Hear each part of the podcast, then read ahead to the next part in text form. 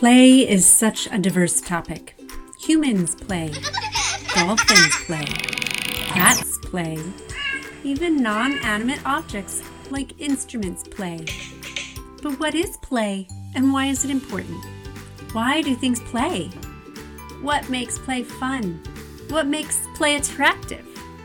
What if we didn't have play? Welcome to Playfully, the podcast where we'll chat with the most playful people I know and ask them about what they know about play.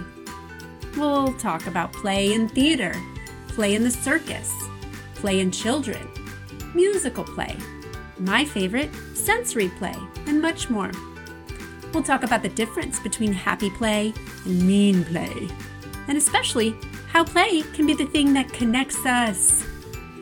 If you're looking for inspiration to play more, to connect more with family or friends, or with your favorite child, stay right here and you just may get some fresh ideas of how to play something new.